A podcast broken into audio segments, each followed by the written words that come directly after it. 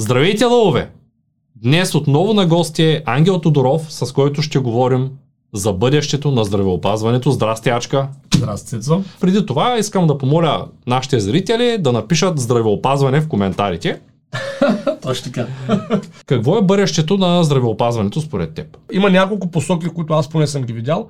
Първата посока със сигурност е, че здравеопазването а, става все по-алтернативно. Тоест все повече хора търсят решения за, и, и за профилактика, и за превенция, и за реално решение на проблеми в альтернативни методи на медицина, не само в популярния метод, така наречената алопатия.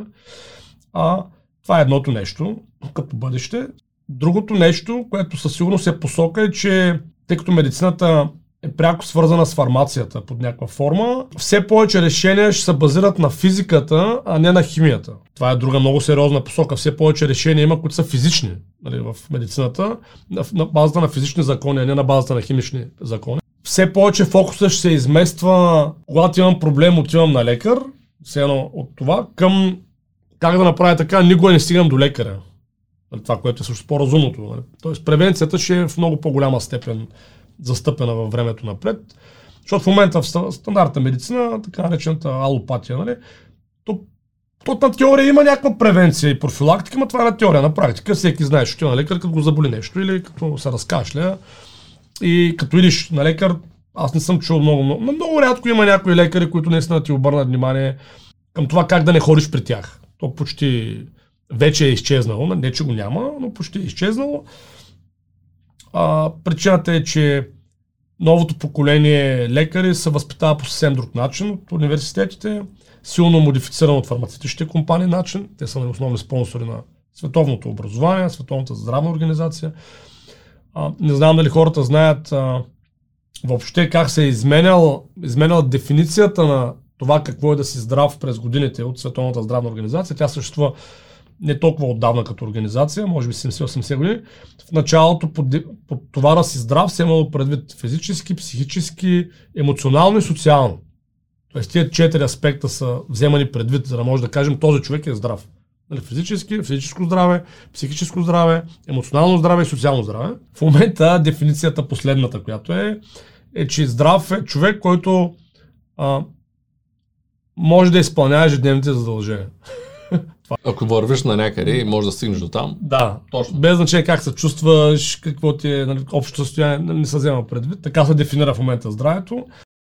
И също така, нали, те много неща. Значи, на време, когато се е зараждала, така да кажем, по съвременната медицина, между фитотерапията и фармакологията не е имало разлика. То е било едно и също. Нали, тоест, лекарството, билкарството и, и все едно Билките са били лекарства, това е. Тоест така е било. А пък сега, след Втората световна война, особено в момента билките са едва ли не... Те не са част от медицината, нали, почти. В момента, не знам дали знаеш и дали хората знаят, но всяка година Европейската комисия нови и нови билки забранява да се предлагат като нали, хранителни добавки и така нататък. В момента в България има над 160, мисля, че дали не бяха 190 билки, които вече са забранени. Тоест трябва да ги предлагаш единствено по, по метода, по който са, да, са, да ги създаваш и предлагаш, по метода, по който са, м- създават и предлагат а, фармацевтичните лекарства, което тотално сега нямам право да пия билки да ги ползвам, ако не съм дали през фармацевтичната компания, което е абсурд. Сега като каза билки, да. не мога да не попитам какво стана с нашия нашия продукт за билки. Тоест, Образователен? Да, целият курс за билките. До къде сме там? Работи се върху него, в много напреднала фаза сме, но той е голям курс и много задълбочен, уникален нали, по своята същност в световен мащаб. Най-вероятно няма такъв.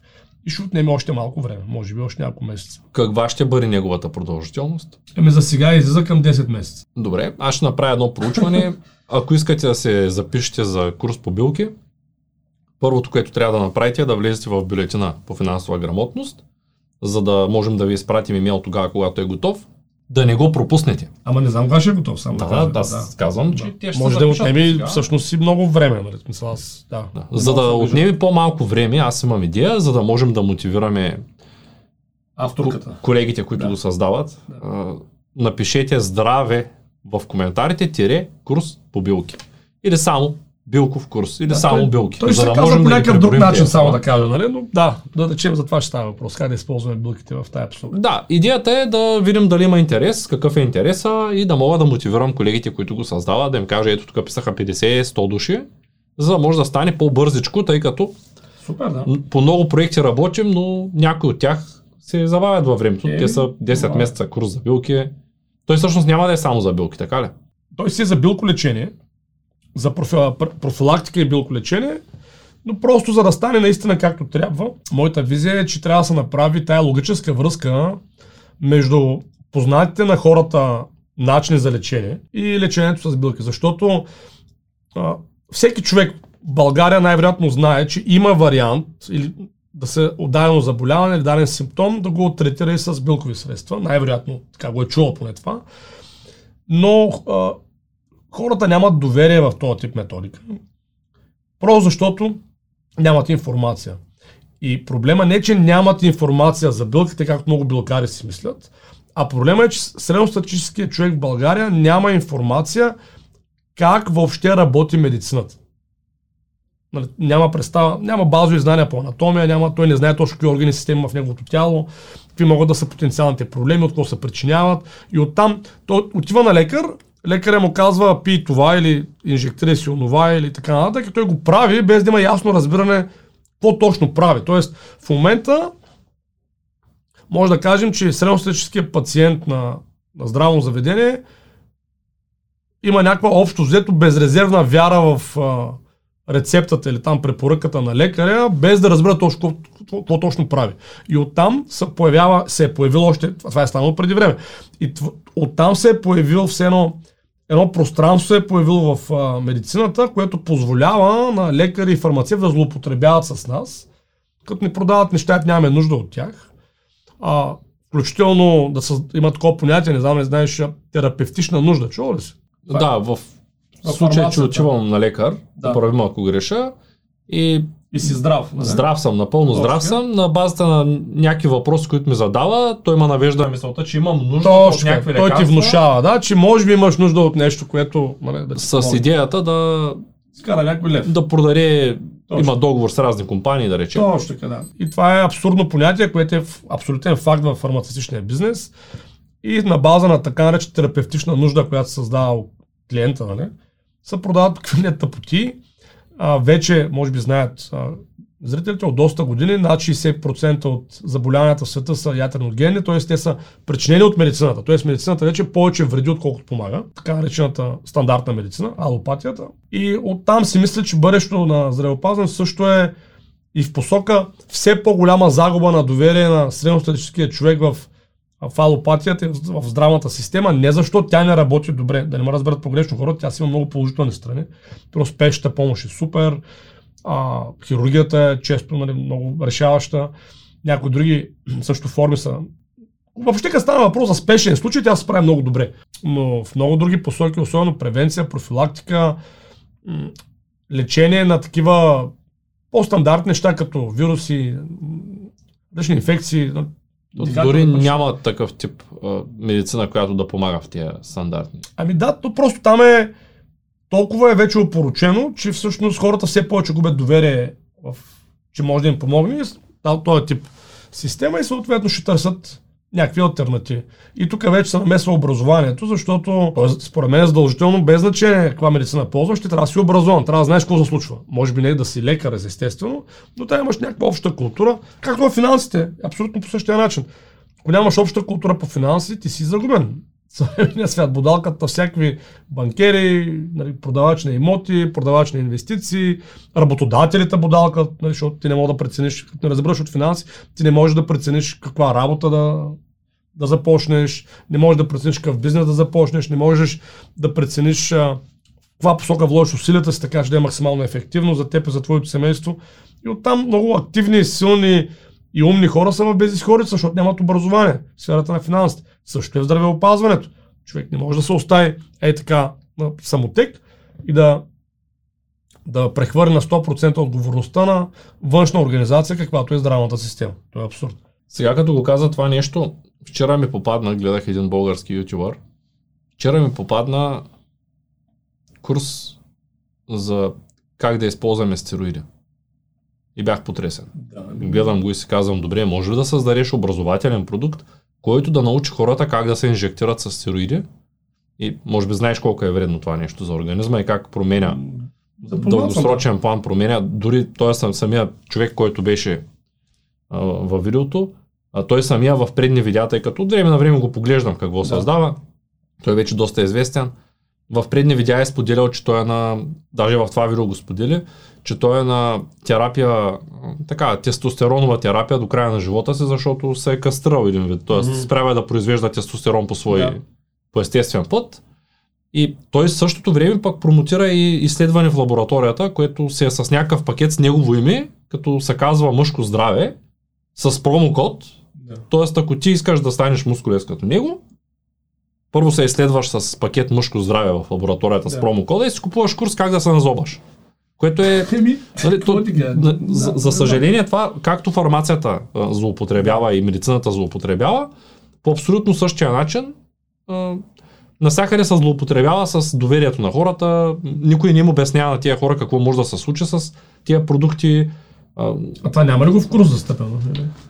Не знам, аз не съм си купувал. Не, защото може да е застъпено. Може човека да го обяснява. Това, това, за това питам. Ами не, той Колко е вредно? такъв тип хора, то странното при такъв тип хора е, че те вярват, защото аз дълги години съм тренирал, а, те вярват, че това не, не, не им пречи. И Да. винаги, когато нещо стане дума, те винаги казват с Виж, ме не мълчи, той има спортни лекари, отиди на спортен лекар и ще видиш, че те ще кажат същото. Ами Да. да, ама той спортният лекар също вижда цял ден едни хора, които зобат. Да. И за него е супер нормално, защото ти няма как да станеш професионалист-културист без да вземаш теорит. Нали? То е ясно на всички. Да, той не е спортист някак стане. Да, но това не означава, че е безвредно. Никакъв Ето, случай. то Не е безвредно, то е ясно, че не е. Н- Не знам дали знаеш, и Иван Иванов ми беше комшия на старото място, където живеех. Нали? Да. На, нашия штангист, световния шампион по дигане да. на штанги на тежести. Той вече на по, по-на възраст. е. Да. Ние не сме си говорили дълго с него, но знам, че той има много, много, много проблеми заради този спорт, Да, който разбира е се, практикувал. И няма хора, които да, да не го знаят. И някак си в съвремето приемат за нормални неща, като ето диабет. Не знам дали знаеш, че а, 10% от населението има диабет, над 10% са още Те са повече. 30-40% са пред диабет, просто не знаят докато не стане да, да, много така зле. е, да. Половината население се очаква да бъде болно от диабет до 10 години. И хората го приемат за нормално и тъй като аз доста стоя на едно място, нямам време да вървя, часовника ми преди 3 дни спещя и каза, смарт ми каза, от един месец нямаш повече от 300 крачки. Да. Дори да не го сложа, той ми отчита телефона и се синхронизира. Тоест аз наистина правя 300 крачки цял месец средно на ден. Да. Нормалното за да живее един човек, нормално е доказано, че минимум е 5 до 6 хиляди за нормален човек, Да. кол- който просто да се движи. Да. Това е 6 хиляди крачки са между 40 и 50 минути движение. Тоест аз на ден правя 5 Три- минути. Колкото се изпикае да си взема нещо за и може би като звънне някой, докато говоря и върве из стаята. Трябва ти по-голям апартамент. Имам пътека да няма време да отворя. Та. И истината е, че това го забравяме до момента, в който не се разболеем. Да. И на последното ми изследване захарта ми излезе на гладно 6,4, което вече над 6 са вориш пред диабет. да. Обаче отидах на лекар и тъй като има един показател гликиран хемоглобин, той показва колко ти е средната стойност на захарта за последните 6 месеца. Да. 3 до 6 месеца зависи от лабораторията. Да.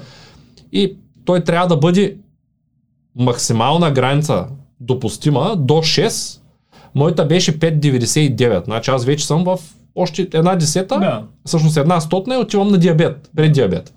И показвам го това на личната лекарка и тя ми казва, а, всичко е точно, просто вика се по-застоял така, ами гледай, вика да, Да, не, да. нямаш, нямаш много сладко и се движи повече. Тоест, би трябвало да ми вземат, да, да, да вземат някакво отношение към това състояние, но тъй като Не, всеки защото- втори е в това състояние, Да. те нямат много избор. Да, то по-скоро ти трябва да вземеш някакво отношение, те. Да, т.е. аз като човек, Точно вече аз съм притеснен и почвам да полагам усилия. Колко почваме друга тема, но Мгм. а, истината е, че не можем да чакаме лекаря да каже Не, бе, той- отиди той- бягай или отиди храни се. Да, той лекаря не му е функцията да ни го казва това. Лекаря, когато вече имаме проблеми, това трябва да си е в семейството. Никой, тип знание. никой не ни образова кой е показател за какво е, никой не ни образова и ние трябва сами да седим да прочетем. То не е кой знае колко трудно човек да се самоинформира под темата. Това имам предвид. Естествено, въпросът е, че това, че нещо не е било както трябва да речем в моето или в твоето семейство, не означава, че в нашото няма да е така. Че в нашото трябва да продължи да е така. Точно така. Истината е, че знанието за важните неща в живота, включително здравето, трябва да е в семейството, а не някъде навън.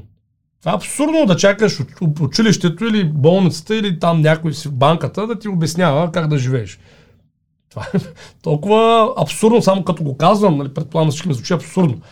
На живота си е мой, на моето семейство, нали, аз отговарям за децата си. Какво означава? Значи, трябва да чакам училището ги образова, говоря, нали, училището може да ги образова в неща, в които аз не знам, примерно да стане специалист по дървообработка.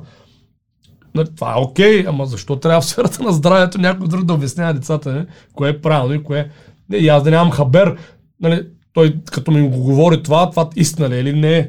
Точно за това и дадах този пример с а, хората го слушат, ако не са наясно, могат да си купят курс за стероиди, да се назобат и Не, бе, да, да се самоповредят и няма никакъв проблем, Да. да. защото така стои света. Или ако слушаш личния лекар, той винаги личния лекар, той гледа на базата на... Аз съм говорил с доста лекари във времето и дори повечето от тях са казвали, ние можем в повечето случаи само да констатираме проблема. Да, точно така. Аз няма да забравя, хорих на уролог профилактично, гледаха ми бъбреците и той казва всичко ти е наред. И аз казвам ми, ако имам ня- някакъв проблем, нали, го видите, мога ли да направя нещо? И той каза, не, ако стигнем до там, че да имате проблем, ако вече имате някакъв автоимунен проблем, можем евентуално да забавим процеса на да ви откажат бъбреците. Тоест до там сме. А, имам предвид за алопатията като медицина, тази за която говорим, стандартната. Тя не ни учи как да се предпазим, в повечето случаи само констатира заболяването и не дава някакъв продукт фармацевтичен, с който да се лекуваме. Да, това е така, също не е точно така, защото като продукт на... Първо може би трябва да обясним какво е алопатия, нали, хората да знаят, защото не много хора според мен не знаят. А, как се разграничават различните сфери на, на здравеопазването. Алопатия означава да лекуваш даден проблем с противоположното на проблема. Примерно, отровен си и ти дават противоотрова, да речем. Или имаш вирус и вирус трябва да се убие. Нали, Нещо, което убива вируса. Имаш инфекция, дават ти нещо за дезинфекция. Това е принципа на алопатията. И обратното, нали, най-често така, обратната страна е така наречена хомеопатия. Там е лекуваш проблема с подобното на проблема. Тоест отровен си, дава ти се отрова в малки дози, чиято цел е стимулира имунната система сама да се справи с отровата. Или имаш вируси, дават се вещества, които стимулират по определен начин средата, в която вирусите функционират, за да може отново имунната система да се справи с проблема. Тоест това е принципа. И има алопатични посоки на медицината, които обаче се потискат от фармакологията. Примерно такъв, такъв тип са, а, да речем, биорезонанс технология е такъв тип. Тя в същността си е алопатичен подход. Нали, имаш вирус, лекуваш го с противоположното нали, на, на, на този вирус.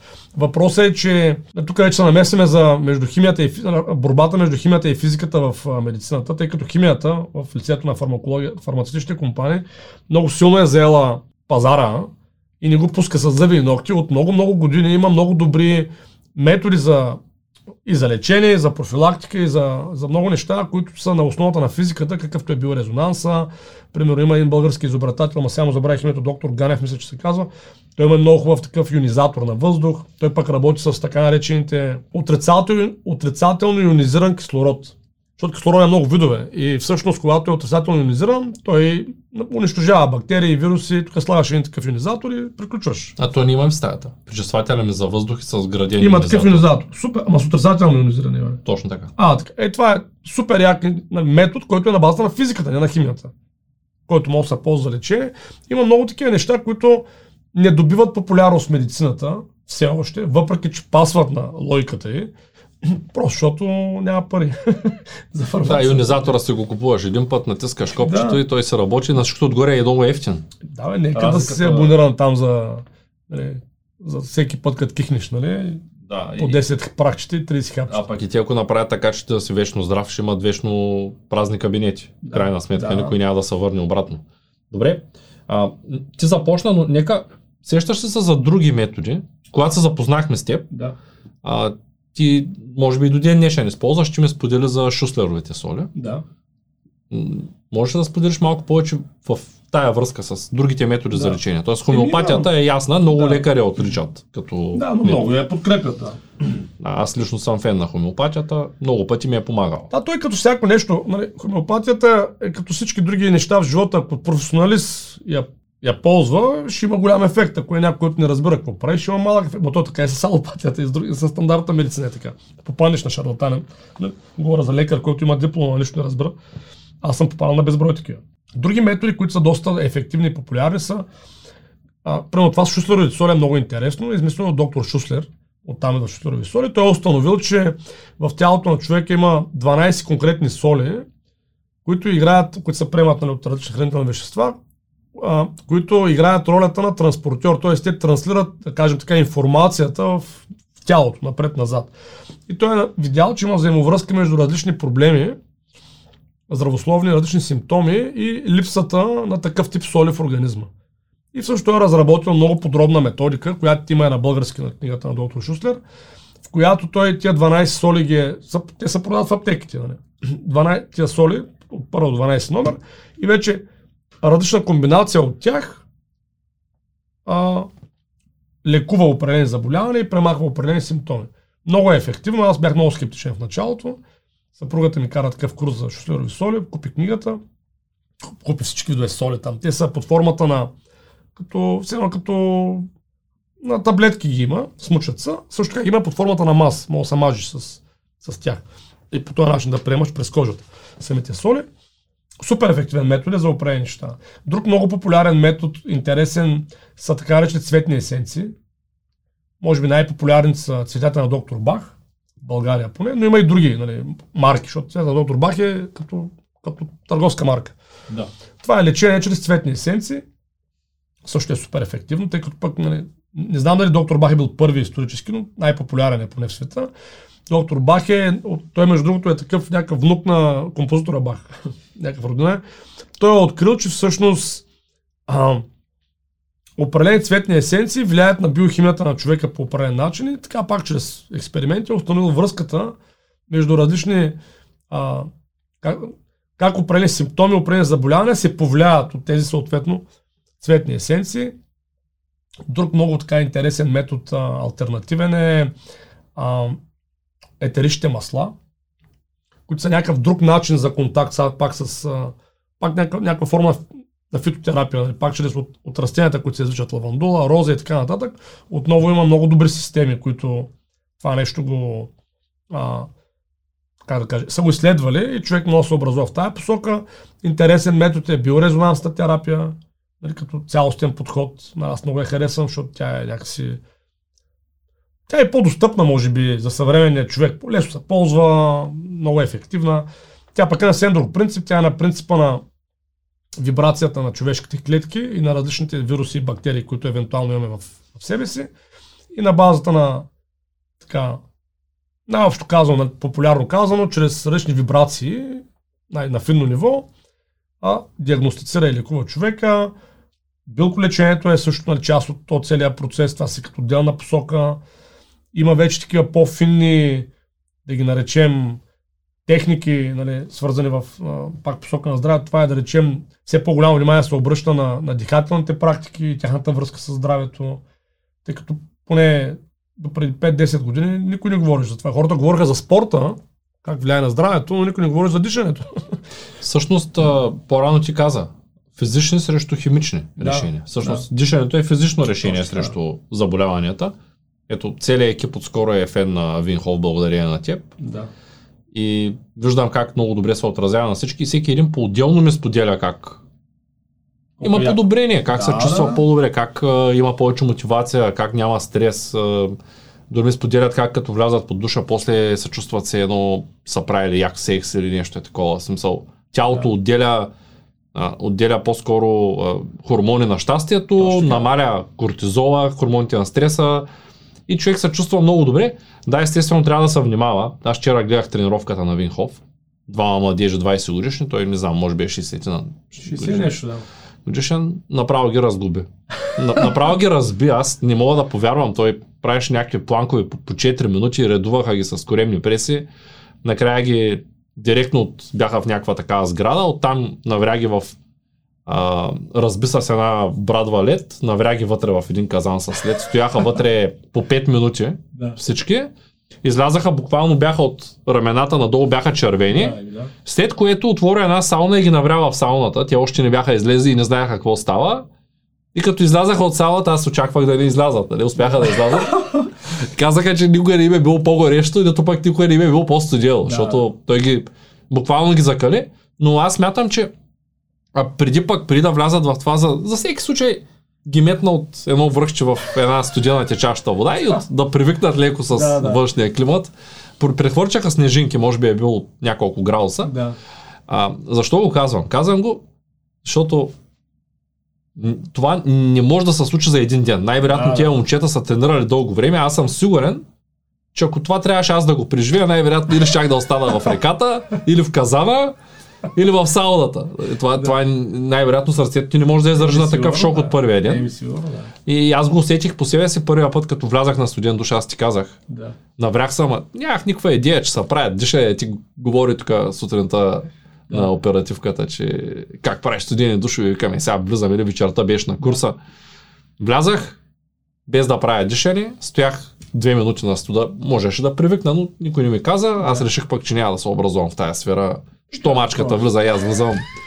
Пуснах студено, влязах, зацепила главата, хванала се дозата, пих антибиотик. И после разбрах, че има и друг начин. Има. И то правилен. Имало правилен начин. Да, да. Да, затова е много важно човек първо да се информира, после да, Да, да. да приема каквито и да е видове медикаменти, стероиди, и така. да прави практики. Да, да кажем, аз съм фен на Судар Шанкрия. Това е едно, Да.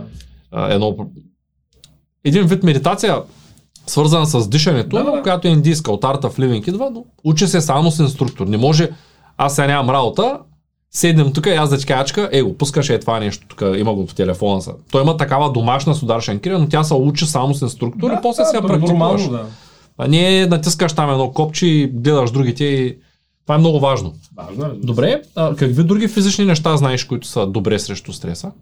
Срещу стреса конкретно. Ами то, аз мисля, че голямата част от, въпреки че има и полезен стрес за организма, голямата част от самите заболявания се появяват поради недостатъчно движение, недобра храна и високи нива на стрес. Стреса може да го контролираме, Ами според мен, само да. с спорт и дишане. И с... Не е точно така, защото голяма част от стреса се появява на, на емоционално ниво. И там не ти помага. Смисъл такъв, че стреса може да има много причини. Може да са механични причини, нали, да си ял нещо или някакъв, да си дишал нещо, да няма кислород и така нататък. Може да са нали, химични, а, може да са емоционални, но както и между другото Вим Хоф е много прав в това отношение, той каза, стреса, как- както и да го съп, да го стигне до тебе, като влезе в тебе, накрая стига до клетъчно ниво. Нали, ти го преживяваш на клетъчно ниво, стреса. Той стига до клетката.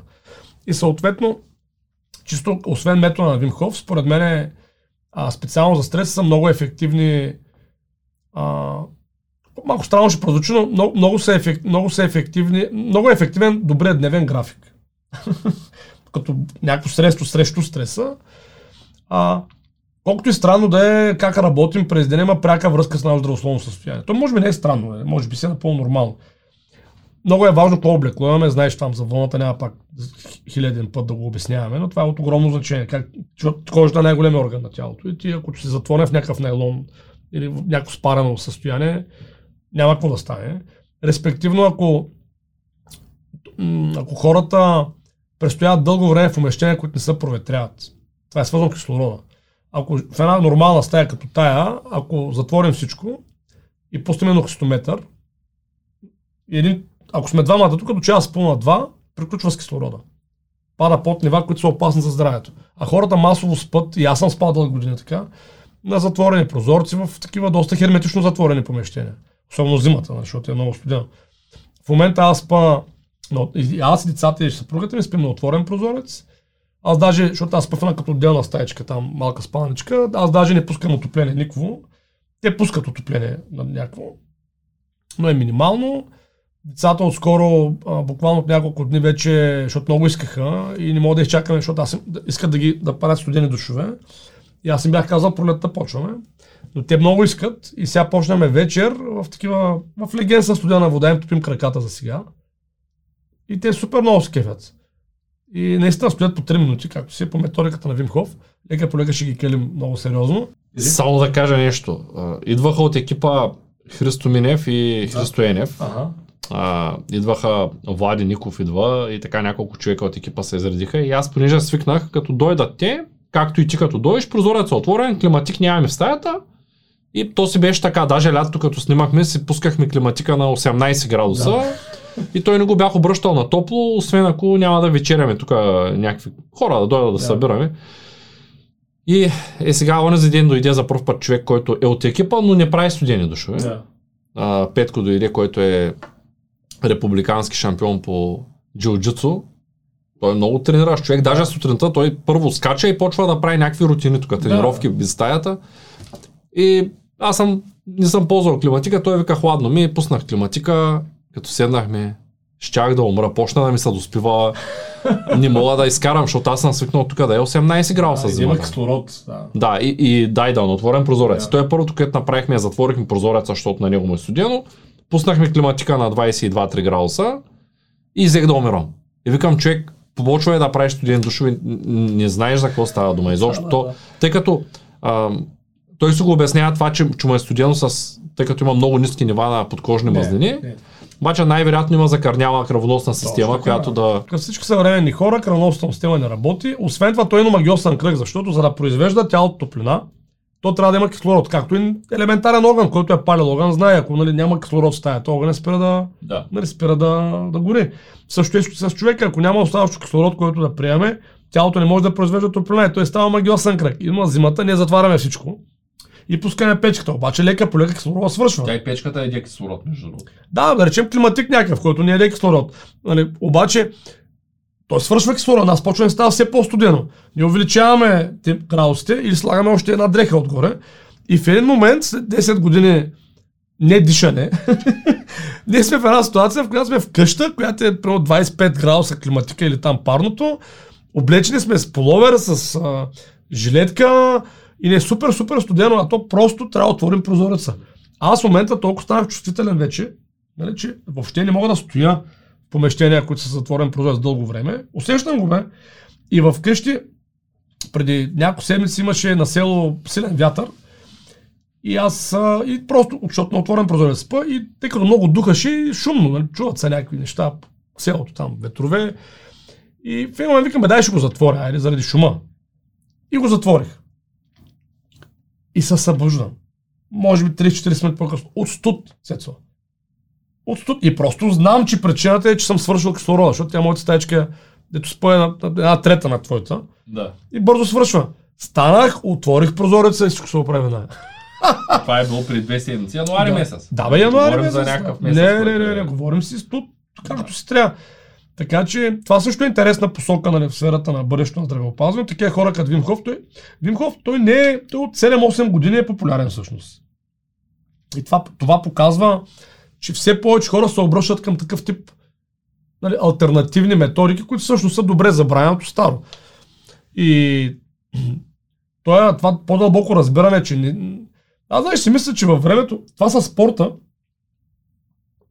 е силно надценявано. Просто според мен това със спорта поне 50% от ефекта на спорта е, че дишаш по-добре. Истината е, че аз тренирах като малък много. Ходихме на баскетбол тогава. Да. Бях в отбор. И като започнахме да тренираме по-активно, влязах в такъв детски отбор. Да. Бях четвърти клас, още няма да забравя. И тогава накараха да носим цвички. И хорихме с цвички, Да. по къс ръкав, от заря зад зала плиска в Шумен имаше тенис корт Да. и там сме правили загрявки. Тоест преди да влезем в баскетбол, треньора накараше да ходим да правим 10 обиколки на, на стадиона, като е сухо времето, разбира се, с тези цвички, т.е. краката ти буквално са на, наравно, Да. ти си по къс ръкав, навънка е мега студено, умираш от студ и в същото време нямахме никакви пари и винаги сме спяли на, на студено. Да. Имаше един радиатор с там, дето отчита колко пари, ама защото нямаше много пари, гледахме винаги да е затворен. И истината е, че израснах така. Да. И до 18 годишен не се бях разболявал. Да. Лекарката ми се обаждаше да ми се помоли. Естествено, майка ми още в началото, като почнахме тренировките така на студа, ти сега ще разболееш, сега ще стане. Не се бях разболявал до 18 годишен, Да, да. където се самоскопосах от, а, от, от самоубих се, защото не съм много интелигентен. Нали? Почнах да пуша цигари, Да, да. какво не направих и накрая а, изгоря ми харда на компютъра и аз извиках един майстор, защото имаше нужда от ремонт тая стая вече много години, да изцикли паркета и да го лакира. Майстора каза три дена никой да не влиза, само дръжте прозорците да се провитря, аз ще дойда след три дена да го повторя и после още един път сме готови. Обаче аз кой го слуша, отворих прозореца март месец, легнах да спа току-що лакирания паркет Надишах се едно хубаво, да. надишах се на отворен прозорец на паркет. Естествено, обвиниха прозореца, а не паркета. И, и ме хванаха там някакви работи. И за първ път се разболях, това няма да Да, забравя. Сериозно се разболях на 18 години. Разбутах се стомаха, дишането ми беше зле. Никой не знаеш как съм се... Какво се е случило, защото не е нещо стандартно и като кажеш на лекаря ми дишах паркет, нали, лак от, от паркет, нали. Даже носих кутията, те гледаха, казаха ми то няма реактиви, тук те новите лакови не са вредни. Да, да. Уж де, ама то какво значи не са вредни. Та, та, в тая връзка го казвам, че наистина никой не е умрял от студ и най-вероятно никой не се е разболял от студ. По-скоро е обратното. Свикваш да носиш шапки, шалови и такива някакви дрехи. Не, да, то виж, то, това с хипотермията си е факт. Нали, има хора умрели от студ.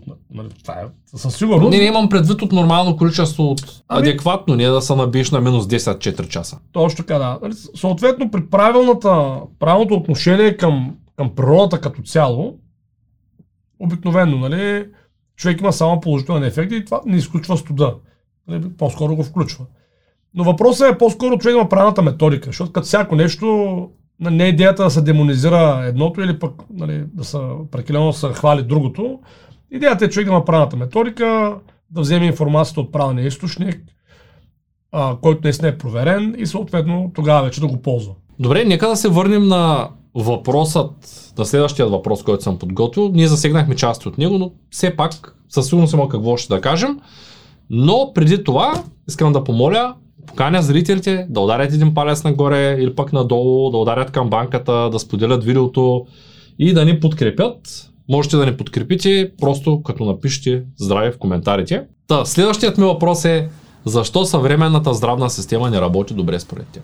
Една от основните причини, според моето мнение, е, че м, някак си лекарите станаха прекалено профилирани. Ясно ми е, че от една страна това има плюс, защото стават все едно добри специалисти в своята област, обаче от друга страна все по-рядко срещам лекари, които да са по-холистични, тъй като то тялото не работи като отделни органи, само то работи като цялостна система. И ти, може си много добър специалист по бъбреци, обаче ако тотално не разбираш а, първо ендокринната система или някои, някои други системи в тялото, е възможно, на храносмилателна, да речем и така нататък, е възможно да не, да не всъщност да не дадеш най-доброто решение на, на човека от среща. Аз знам, че в медицината се изучава там до трети курс обща медицина и след това се професорът, но истината е, че не знам, аз не съм карал такъв университет, не знам точно какво учат там. а, Е, те започват винаги уж, уж казвам, Да. защото не знам кой колко учи, с обща медицина и Вижте, после се избират профила. Тя, да, точно така е. Въпросът е, че то се личи, че нищо не разбират повечето лекари от нещо различно от тяхното си. И отделно, силни, защото тя програмата на университетите силно се влияе, както казахме, от фармацевтичните компании и от СЗО. Нали, по различни начини, то може да не е директно, защото естествено тя се спуска от държавата, обаче то през СЗО, през НПО-та, през различни там, как да кажа, агенти, които се подкупват и създават, всъщност реално цялото нещо води към една такава силно, фър... силен, как да... силен уклон хората да стават все по-болни и все по-зависими от лекарствени средства. Това е. Е това с диабета, да речем, е типичен пример. А, уж се взимат някакви мерки, пък хората стават все по, с повече диабет, сърдечните заболявания, нали, ракови заболявания стават все повече като процент от хората. И то това се вижда. И те могат да се хвърлят обвиненията в много посоки. Истината е, че медицината тотално е абдикирала от реалното решаване на тия проблеми. Тя просто си е станала една голяма спешна помощ. И според мен е това. Според мен образованието силно куца. И е силно повлияно в негативна посока. Както съм я казал, много лекари, които са минали през университет, като им кажеш хомеопатия, мислят, че е измама, или билколечение, или биорезонанс. Нали. А те просто не са отдели време да проверят. Примерно, много малко хора знаят, че един от най-добрите специалисти по апитерапия в света е българин. А, доктор, мисля, че се казва Стоимир Младенов. Има книга на български апитерапия, се казва, неговата книга. А, и предложен е за Нобелова награда. Той човек. Много световни организации по апитерапия. Апитерапия е лечение чрез а, а, пчелни продукти. Това представлява апитерапията. Той самия доктор Стоимир, мисля, че Стоимир Младенов, надявам се не бъркаме в момента, могат да проверят в интернет нали, зрителите. Той е вярвал, че това е бъдещето на медицината, че бъдещето на медицината а, е в такъв тип методики. Той е от Кюстендилско там някъде е роден и горе работил на различни места в България. И примерно, как да кажа, ако питаш един лекар кой е, какво е това апитерапия, той може да не знае в масовия случай. Това е съвсем нормално. Въобще не е чул, че има такъв подход, при условие, че един от световните колоси на апитерапията даже е българин.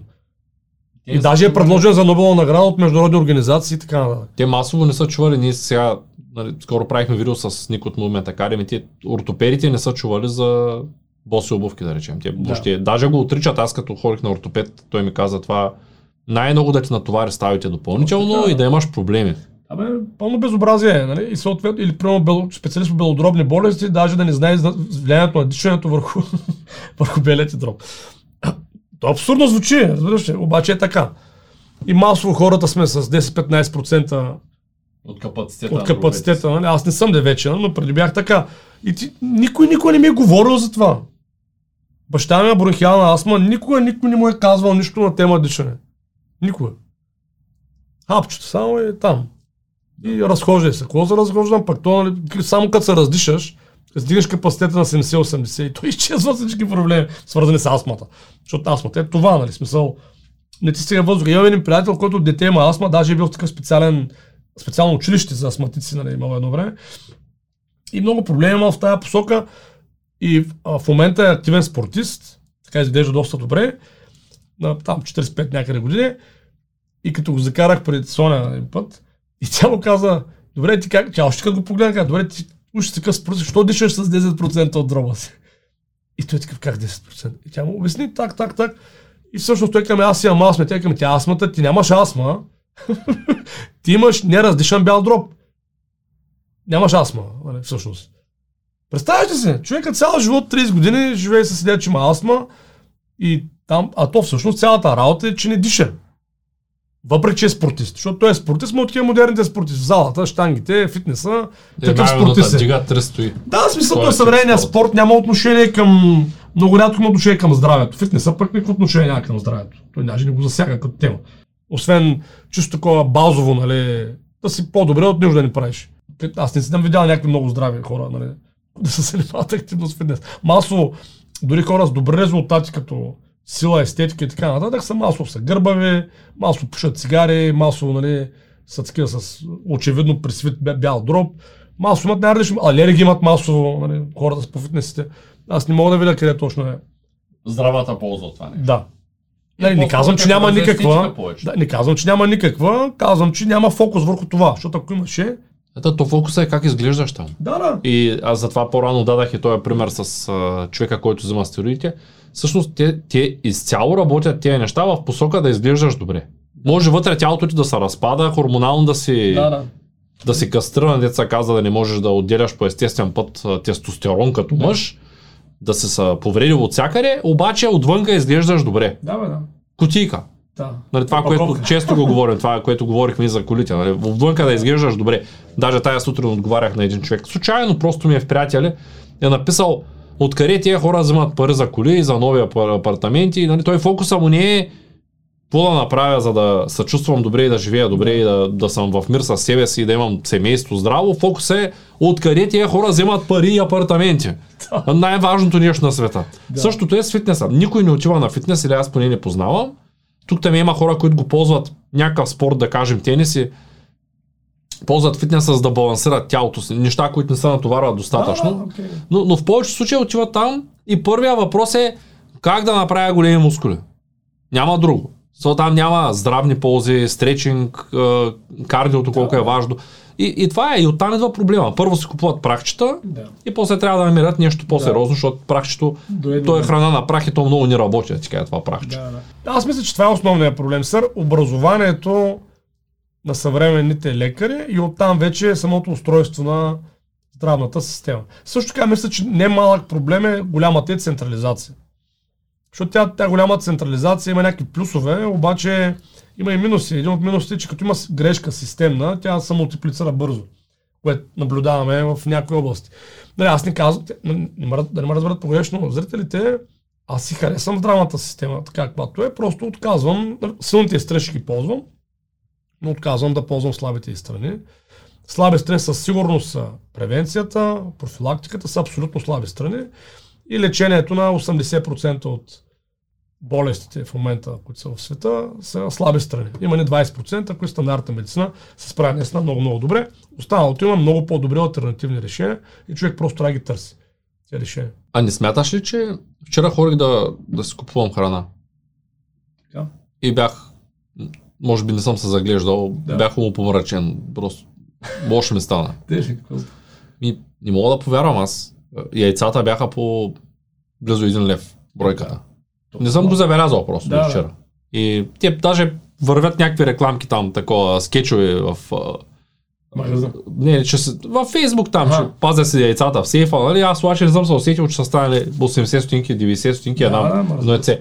Това отдавна го говорим, но а, защо ти го казвам? Не мислиш ли, че сега знам, че приеха скоро и две насекоми да се слагат в храната. Не знам колко са полезни. Може и да са полезни. В Китай ядат хлебарки от 100 Да. години, никой не е умрял. Да. И черве и всякакви други буби. Въпросът е дали м- не сме болни и защото ние нямаме никакъв избор от към храна в големите градове. Виж, така е. Със сигурност нивото пак по същата, заради прекалената централизация на производство на храна, храната, как да кажа, станала е много некачествена. Масовата храна, имам предвид. Тук отново опираме до, че когато имаш централизирана система, тя, тя ти помага да произведеш по-ефтино, по-ефективно, нали, да разпределяш. Но от друга страна, като има системна грешка, тя се мултиплицира бързо. Нали. То това е плюса и минуса на големите централизирани системи. Аз силно вярвам, че производство на храна също трябва да е децентрализирано. Аз като цяло мисля, че трябва обществото в много области да се децентрализира. Храна, енергетика, здравеопазване, образование. Няма лошо да има централизирани системи, но те не трябва да са 99% от все едно от, а, от вариантите. Те могат да са си едно 3-40% от вариантите, нека да са централизирани, но 50-60-70% трябва да е децентрализирано според мен. Знаеш ли, аз преди години, те са много стари. Не знам, гледал ли си филма Дявола в чинията? Не. И има още един филм, който се казва Храна ООД. Те са съм преведени. го гледал, да. Да, там говорят за корпорациите, Да. за... Когато ги гледах тези филми в началото, случайно ги намерих, казаха ми ги, един приятел ми ги каза, но наведнъж намерих, три бяха, но сега спомням двата. Един е даже от няколко части.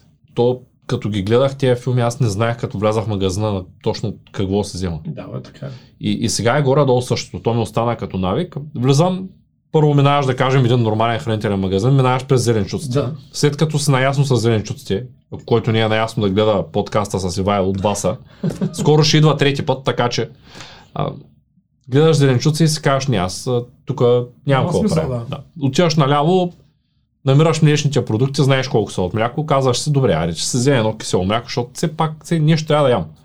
Продължаваш напред, стигаш до пушени, топени, сирена, там такива неща, чудиш се да взема или да не взема.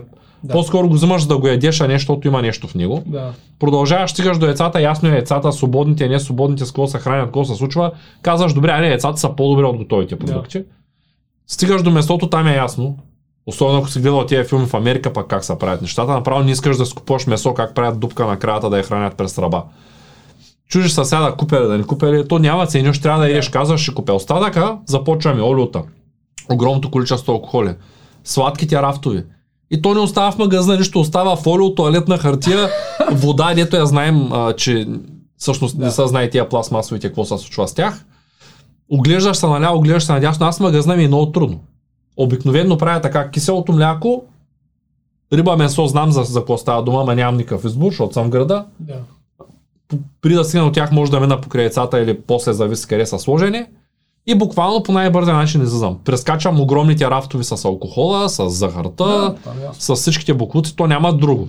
Това е в магазина. Огромен магазин Е, такова е на два етажа, на три етажа, на хиляда квадрата, влизаш в магазин, Да, магазин. супермаркет, то, това е. Да, и, и местните продукти са без месо, ако пък имат месо, на всички е ясно какви работи се слагат други вътре. Скоро ще бъдат, от бръмбари, доколкото виждам. И, и ти искаш да се храниш като хората. Аз много искам. Обаче ето Ивайло един месец, докато заради новите оранжери. И ние не ядем нищо. Да, виж, то, то, е, то е по-сложно, според мен, защото със сигурност много по-негативно на здравето на човека от храната влияе средата, в която живее. Тоест човек, който живее в голям град, самия факт, че живее в него, вече води до определени автоматични следствия, не свързани с храната. Не знам дали знаеш, но При дивите животни е по същия начин. Нали? Има там, мисля, за първи път преди Еления наблюдавам на един остров, когато са дигни популацията над определен брой на квадрат от на квадратен километър и започват да се появят сърдечно-съдови заболявания, ракови заболявания, включително при дивите животни, които ядат съвсем нормална и добра храна.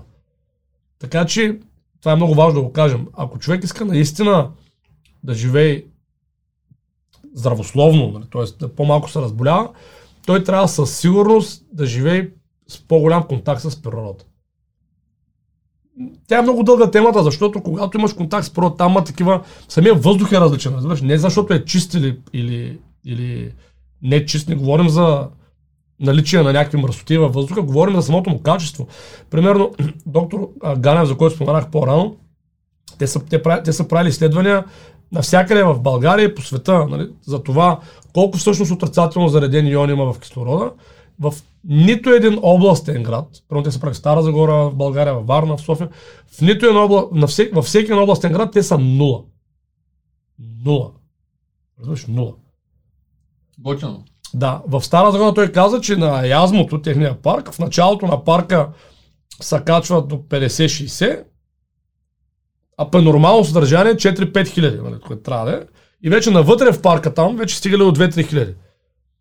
И той казва, че първо, ако си живееш в Родопите, да речем, Родопите, нали, тези иони са, те са свързани както с сама, самите растения, те са свързани с съдържанието на различни вещества в самите камъни. Много фактори има за да се произведе повече или по-малко количество такива отрицателно заредени иони кислорода. И в самите Родопи, защото такава е самата планина, а, там средното ниво е над, ако не се лъжа, 4-5 хиляди навсякъде, почти. А има конкретни места, където се дига до 10-12 хиляди, разбираш ли? Примерно той даде, само че му забравих името, едно конкретно село, което е под една конкретна местност, която е известна в Родопите. И там в това село 99% от хората са столетници. И той хора да изследва и установил, че там има някакво огромно количество отрицателно заредени иони заради спецификата на камъка там, който е над, над селото му някакви скали. Един голям ионизатор и да, да, точно така. минава да ионизира. Да. Окей, ами... И, то, искам да кажа, че първата стъпка на един човек, ако наистина иска да мисли ма сериозно в посока здраве, е да се изнесе от урбанизираната градска среда. Защото в нея, каквото и да ядем, каквото и да пим, самия факт, че живеем толкова на гъсто с толкова цимент и желязо, сме приключили. Това е. И вече нормално ти като живееш толкова цимент, желязо и на гъсто, няма как ти храна, не мога гледаш на, на, на, асфалта пред блока.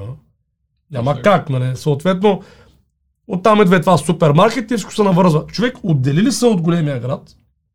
Нали, влезе ли да живее по един по-нормален начин? Нали, да има някакво място с един декар двор, да речем, yeah. в, и другите са като него.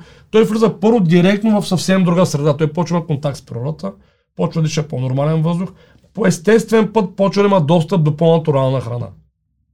Не, че съвно е вързал навсякъде, защото ясно си, нали? но въпросът е, че в малко или много... Магазин, даже някой. Да, но малко, не искам да кажа, че малко или много влизаш в някаква система, която по-логично почва да става, да имаш някои неща, поне да са една идея по-натурални и вече ако си по-целенасочен, може да си организираш такава система, както и Вело е направил, за по-натурална храна. Така че ключовия фактор за здравето, според мен, е къде всъщност човек живее. Скоро ходих на гости при братовчет ми mm-hmm. и той има голям двор. И каза, че чел някъде за много, много си. Страшно много си. Каза по 2-3 часа на ден лятото обикалям с косачката. Много ми харесва. Да. Така слагам си антифоните и си yeah. вървя. Да. И почнахме да говорим за това и той каза първо, че вървя по естествен начин. Да. И второ, че е било доказано, сега не знам колко е вярно, да. не съм чел допълнително, самата трева, която косим, въздуха, който е прясно косената трева, колко добре се отразява въобще на организма на човек. Абе, той е точно такъв с обратно, с отрицателно ионизиран кислород. Е, той каза, не мога да повярвам колко добре се чувствам. Да, тия местата, е, като кося постоянно, много яко. Местата, които са най-заредени с отрицателно заредени иони на такъв тип кислород, това е където има прибой, примерно. Тоест морски бряг, водопад, но от самото разбиране на водата се получава това, нали, този ефект.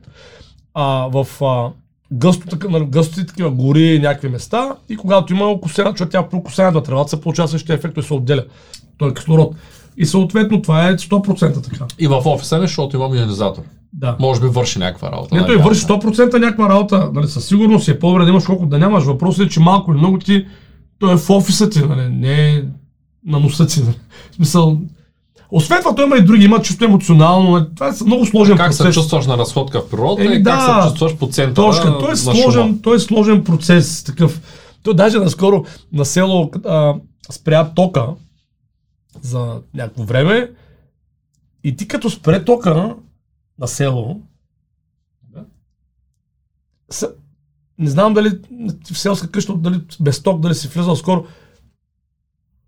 Ти нямаш, ние си нямаме на представа колко много статичен шум има от електромагнитното излъчване от кабелите и от контакти. Огромен шум. И като спре тока на село, става тихо цесо, ма по един такъв брутален начин. Защото всъщност дори тук да няма никакъв шум, контакти, самото електричество, което е навсякъде около нас, тази индукция, която се получава от всичките уреди, които ползваме Да. и така, тя просто шуми. Чуваш ги тия неща? Да, тя шуми на някакво ниво. И така викам, маля, аз то чак такова не стряскаш, колко тихо стана изведнъж. И в града ти няма как да ти е тихо никога, нали? каквото и да стане, защото просто така е устроен града. Дори да спре тока, те колите продължават. Всичко не само коли, моли, той просто е друго, нали, в града. Прав се. Аз като бях малък, хорех често на село и там всички знаем, като легнем штурците как са. А. В един момент идваш града, то няма тихо, една секунда няма тихо. Винаги е шум. Според мен това ще е също, това е много като интересна посока на бъдещето на здравеопазването. Много хора, чисто съзнателно, ще почнат, ще почнат да търсят варианти да живеят в малки населени места, тип села. То вече се случва, не? И то, това се и провокира от а, това, че много съвременни професии могат да бъдат дистанционни. Да. Моите колеги, които са по-сериозните програми, всичките са вече от селата и си бачкат Еми да, точно така. И същевременно това, че толкова много се е централизирало всичко в градовете като храни и така нататък, това пък позволява на хора, които пък искат да живеят на село, да имат интересен бизнес в сферата на земеделието, както и Вайло, да речем, или други. Аз сега едни млада двойка се запознаваме наскоро от Стара Загора, те също имат такива идеи. Много хора имат такива идеи, защото ти вече като... Това е дупка, която ти можеш да запълниш като предприемач. Да произвеждаш качествена храна и да доставяш на хората в града. Истината е, че има много решения. Ето, с теб преди има няма две седмици решихме проблема с интернета на село. Скоро ще, ще споделим дали наистина сме решили проблема. Да. Купихме Starlink. Да. Чакаме го да пристигне. Вчера написа, че е изпратен. Ще пробваме в ветрено да сложим една антена, един Starlink. Аз мисля, че доста добре ще се справя. Четах доста по въпроса.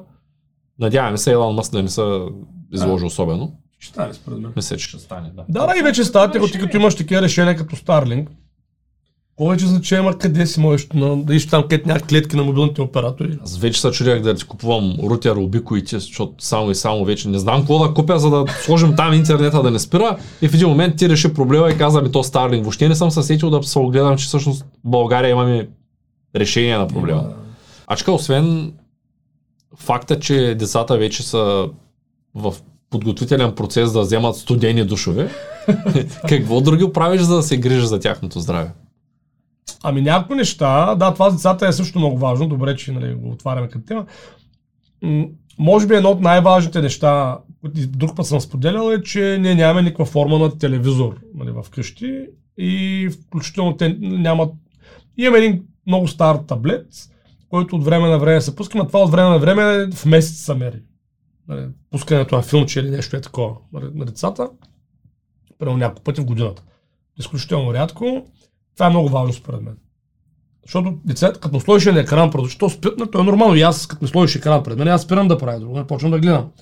А детето е много важно да се движи. И на него му идва естествено да се движи. Така че това е първото нещо, което сме направили. Второто нещо, което сме направили е диета на децата. И затова аз мисля, че сме говорили. Нашите деца са на така наречена нисковъглехидратна диета, както сме и аз и съпругата ми. От доста години вече. Това Просто аз имам личен опит. Кой какво иска да, да си мисли, да говори, аз имам личен опит и казвам на всеки родител, че това работи безотказно. Със здравето на дете. Да не говорим, че работи безотказно за неговото развитие, освен това. Не освен за здравето му, нали, но да речем за здравето. Супер добре работи. Нашите деца по... Те, те са, нали, три айде, защото четвърто още е сучна, то не, не са хранени, но трите деца значи на ден съвсем спокойно опраскват примерно 1 кг прошуто, такъв сушено месо, 10-15 кебабчета, да, за, нали, ги мерим в кебабчета, просто това за един ден. някак, дали преносиш 5-6 яйца, това заминава е така, между другото. Супер много, нали. Хра... Те ядат друга храна, ядат плодове. Те са много активни. Аз като дойда на гости, обикновено не са вкъщи. Те са отвънка и бабата бяга след тях, се опитва да ги намери къде са, що са, Да, се случва там. Постоянно те са навънка на, на поляната. Еми такова е, да. Тоест това с храната е също ключово нали, за децата според мен. Без да демонизирам някаква форма на храна, но просто да се минимализират въглехидратите, доколкото е възможно. Друго нещо а, са дрехите. Ние ползваме помощни дрехи, но гледаме така, особено като спът, максимално много да ползваме вънени дрехи. Осигуряваме някаква форма на активност нали, и на двора, и в къщите, знаеш, нали, там е. А ти имаш тая катерушки, това не мога да не го спомена. Да, да. Имаш цяла стая, в която само да се качват, да слизат, да... То вече не е стая, защото те са сляха стаите. Да. Сега е голямо колкото стая, половината от хола. Да, така изглежда е вече. Да, и примерно, за да може да стимулираме още повече това, те нали, да, да се движат максимално, примерно, той ще едно следва другото. Аз в един момент осъзнах а, колко практичен подарък за деца на тяхната възраст е да им купиш 10 метра въже. 10 метра въже струва 6 лева. По 60 стотинки от средно тънкото, нали, в магазините ти го режат на метър. И с 10 метра въже стават чудеса. Прави се паежена, мрежа, почва се ходи по нея, нали? Даже не купя още 10 метра въже. Колата имам, да, защото ме помоли, може ли още вика едно такова голямо въже? да продължим с конструкциите. Така че това мисля, че са основните неща. Това с скаляването е супер важно, но там нямам още голям опит. Там съм почнал отскоро. да, самия аз ползвам този метод от около 5-6 месеца на, Вимхов, което е достатъчно за мен вече да съм сигурен, че това работи безотказно. Съпругата ми почна също, лека по лека, вика, тегаво е много, викаме ми, такова е крем, нали? но по-малко, по-малко. Много е гадно в началото. Еми, по-малко, по-малко. Ако внимава човек, хубаво е да се информира. Пак да кажа да не са скопосати, сега са наврети 10 минути да стоите на минус там, на колкото може. Да, не става. Другото интересно е, че аз започнах, нали, преди да се запозная с тези Да. да. почти, сложих един TRX в къщи, който го увиснах от тавана Да. и започнах да забелязвам как малката ни излиза от стаята. Да, бе, да. После мой подарък за рождения ден беше TRX нейната стая. Да, Сега направихме същото, дублирахме и хълки, защото се сложих хълки. Тя една каза, да точно. аз мога ли тук да вися? Ми виси, добре, виси, виси. В един момент викам, давай да ти купувам и на тебе, явно ще висиш Да. дълго. да, А, истината е, че децата обичат да се катерят, обичат много да, обичат. да играят, обичат на е, такива места. И ние ги затваряме в една кутийка, обикновено в една стая. Там, понеже имаме комши и казваме, е, може малко по-тихо, няма скачаш тук, това няма Да. да. правиш, това няма да правиш. И в един момент е тия деца, като им дадем един таблет, ти си виждал съвременните деца как без таблет не може да яде. Да, това е масово, това чак ми е такова абсурдно, като го видя някой път. нали? На мен ми е много неприятно и, и, и виждам, че навсякъде е така. Така е, да. защото хората не забелязват и дори често родителите казват ами, да, да, ама то като се наеде и като му взема таблета, отива да бяга. Еми добре, ама що трябва да яде с таблет? Не, не. То комуникацията е няма. Ние сядаме на масата, ако има един таблет, аз да го гледам, е сега, примерно, ти заговориш, аз ще отворя таблета. Да. то няма да стане подкаста. Да, да. Аз даже няма да знам какво си казал, защото тук някаква картинка ще се мърда и това е много лошо. Еми, И, такова е, да. За съжаление така. Сами си го причиняват родителите. Истината е, че в много домове, като влязат, той, той дома не е направен за деца. Разбираш, ти, само като видиш мебелите на човек и веднага става ясно, защото тук няма как да вирят деца. Той е направен за удобство на възрастните. Е, окей, ама... той е възрастен колко време е в този дом. Малко трябва да се съобразяваме с това нещо, ако ще имаме деца, че всъщност дома трябва да е пригоден за деца. Трябва да е адаптиран все едно за тях. И за тях, айде да кажем. Не само нали, за тях, но и за тях. И трябва има условия за игра. Това, че ние сме за- забравили да се мърдаме, не означава, че те трябва да забравят на 3 години да спре да мърда детето. Същото усетих, че а, супер важно, особено ако живееш на село, пък не живееш на село, но особено ако живееш на село, е да имаш правилната система за диагностика. И тук пак ще се върна на този биорезонанс. Защото биорезонанс технология позволява изключително прецизна диагностика а, на всички, на състоянието на, на, на едно дете, без да ходиш на лекар. Аз пър, на- ние първо имахме деца и нямахме биорезонанс и като нещо има, ходихме по лекари. И аз без, без да, още не бях запознат, че има така опция нали, да, се, да, прави, да си прави диагностика на децата вкъщи, просто виждах, че е абсурдно това, разбираш ли? Той лекарят тотално не разбира какво на детето в масовия случай. Еми да, кашля, антибиотик, еми да, нещо, това, нали. То е абсурдно, вик, бях няколко пъти викам на Кремена, бе, дай ние си купим слушалки, ще изкарам някакъв курс, не да мога и аз със слушалката да проверявам дали няма случайно нали, нещо на дробовете, не може да е толкова сложно. Затова всеки път да съм мъкна до Варна. Да кажи, а, а, да, да чуя, ми да. Викам, това е абсурд, абсурд, абсурд, това е абсурдно. И откакто е бил резонанс, нещата са съвсем различни. Има някаква ситуация, закачваме го на биорезонанс, той ти казва прецизно какво му е. Прецизно. Дали е вирус, дали е бактерия, дали е възпаление. Ако е вирус или бактерия, точно какви са. Ако е възпаление, точно какво е. Да, той няма 100% гаранция. Но той при лекарите няма. Не, при лекар няма никаква. Там е 0%, разбираш. А биорезонанса поне има 70-80%, нали, че е така. Лекарите е абсурд. Нали, той е... Не ме разберат погрешно педиатрите, които гледат. Сигурен съм, ще са много добре специалисти това, което правят, но те са затворени в тяхната си педиатрична рамка, преподавана в университета, която е 2% от реалността. И аз с един елементарен апарат, ето съм си го купил, нали, и си го правя вкъщи, съм по-добър диагностик от 99% от тях. Може има 1% ситуации, в които е по-добре педиатър да ми види децата. Това е 1%. Това е истината. 99% аз сам вкъщи се оправям по-добре, колкото да ходя виса по болници, пари да давам и губи времето да се губя и накрая да не знам какво става с това дете и никой не знае. Еми да, антибиотици за по-сигурно. А и гледайте се работата. Нашите деца, аз не знам. Единствените случаи, когато са взимали антибиотици, е било преди бил резонанс с първото дете, когато още не разбирахме толкова от, от деца и от здравеопазване и сме правили грешката да им да питаме болницата какво да правим, те са ни казвали еми антибиотик. Това е. В момента какви антибиотици? Че съм в чорапите, шуслерови соли и бяга да играеш и това е. Какво ма занимаваш? Болен бил ти, чал му супол му тече. Какъв е проблема, че му тече супол? За кого е проблем това, че едно дете му тече супол? При условие, че детето общото му състояние е перфектно. То е жизнено, няма никаква симптоматика, енергично храни са. Какво като му тече супола? Някой да ми обясни какво? Какво стане, като му тече супола? А като тиш болност, о, тече му супола. Лекарства. Какви лекарства остави, бе? Това си е реакция на организма. И те хората са казали, майка ми е здравен работник и тя много често повтаря, хремата с и без лекарства една седмица. Точно така, но тя е здравен работник от миналото, защото все пак е на години. Да, тя е пенсионер. Да. 25 годишните 30 лекари в момента, Сопол, лекарство.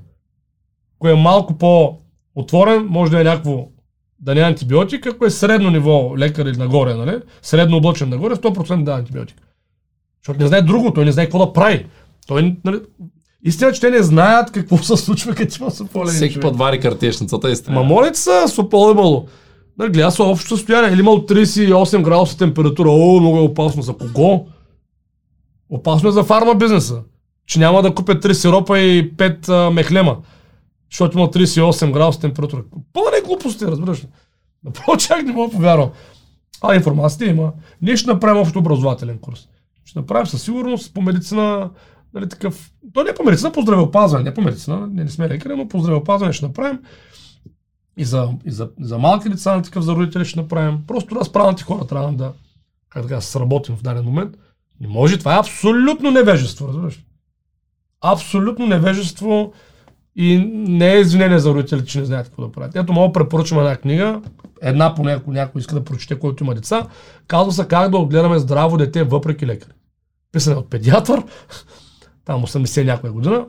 Уникална книга. Само, само тя нали, ще ви реши 60-70% от потенциалните проблеми, които бихте имали с съвременната здравна система в контекста на педиатри. Как да отгледаме? Здрави деца, да, здрав, здраво дете, въпреки лекарите, така се казва. Въпреки лекарите. Да, така се казва. Едва лекаря го е написал. Да, педиатър, още тогава е било ужасно. По негово време 80-те, смятай и сега какво е. Сега направо ужас. Така че това е, според мен, е трябва да се гони превенцията на, пред децата, а не да чакаме да се разболеят, а те се разболяват от такива неща. Липса на кислород, липса нали, на, на движение, слаба имунна система, прекаляване с въглехидрати, прекаляване с а, екрани, защото прекаляване с екрани и с въглехидрати, основният проблем е, че прави мозъка да не работи. И това, което не го вярва, защото някои хора се съмняват, аз винаги им казвам, виж, просто пусни си властена на пръстените първа и втора час, изгледай ги, едно след друго. И през това време хъпни така стабилно количество чипси вафли. И пи кол. Просто виж какво ще стане с мозъка ти. Наблюдавай се. И ще се доспи най-вероятно. Какво ще се доспи, че ще е така? Ти Да, ще си другиран, нормално, разбираш ли след... Е, нормално, ама за, за нас е нормално. А децата, че по цял ден им върви телевизора в стаята, без значение дали у нас е в детската градина, и по цял ден каша от овес сутрин или макарони, на обяд а, примерно принцеси с хляб и, и пастичка за десерт или грози за десерт, след обед закуска филе с халва, а, за вечеря картофи с а, а, пържени картофи с, е, ако има някакво пилешко буче, идеално, ако ще го изяде. Това всичко се поглъща с сок от ябълка, защото е много здравословен. И накрая, като вземеш макро, макронутриентите на едно съвременно дете, без значение в 10 градина или вкъщи, те са 70-80% въглехидрати, 2-3-5% мазнини и ако има там 10-15% белтък, идеално. И фибрите са 0,03. Защото то няма фибри, нито в сока, Ама нито в буклуците. той няма нужда да има тия... на Това е друга тема за фибрите. Искам да кажа, че като макронутриенти, те приемат основно въглехидрати. После, защото трудно говорят, защото трудно мислят, защото трудно четат, защото трудно пишат, защото като цяло са некоординирани, на 12 години не мога да направи кълбо напред, кълбо назад. Еми, как да го направи? Той мозъка не работи. Той просто мозъка не работи. Не знам да го знаеш, това в съвременните деца, треньорите, които нали, аз общувам с такива хора, които давна тренират деца, различни спортове, най-различни. И са всички ми казват, едно време, пред 10, 15, 20 години, като дойде детето в залата, да речем на 9, 10, 11 години, да тренира, да речем, джудо или а, гимнастика или все тая, то се предполагаше, че има някаква обща физкултурна, нали, физическа култура, от която ние надграждаме нататък. Тоест, то вече има добра координация, може да прави кълбо напред, кълбо назад, знае кой му е левия крак, кой му е десния, нали? горе-долу, нали? такъв тип дете и ние просто вече надграждаме. А сега те идват, вика, и аз ги разделям по двойка, казвам, дайте прескочи кобила. И вика, той тръгва и нали, здраво, правилно момче и не може да прескочи другото момче. Не защото физически не може или има някакви, а той е некоординиран, той не може да, е та, сложна му е координацията, разбираш, на, Е, защото не си ползва ръцете, освен да слайдва по някакви дисплеи. той не Нормално си е. ползва и мозъка. Защото мозъка му само стои, гледа и нищо не прави. Разбираш, той е некоординиран, той мозъка му не може да работи добре, работи бавно. И той работи бавно заради въглехидратите и краите. Това е истината. Взема му ги, нали ще какво ще стане. Магия. Нали, като направиш езеро, идват лебеди, като направиш блато, идват жаби.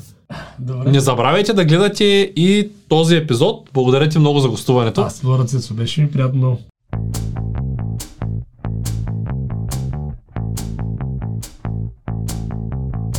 Това е От нула до успех. Твоят подкаст за бизнес и развитие. С мен Цветан Радушев.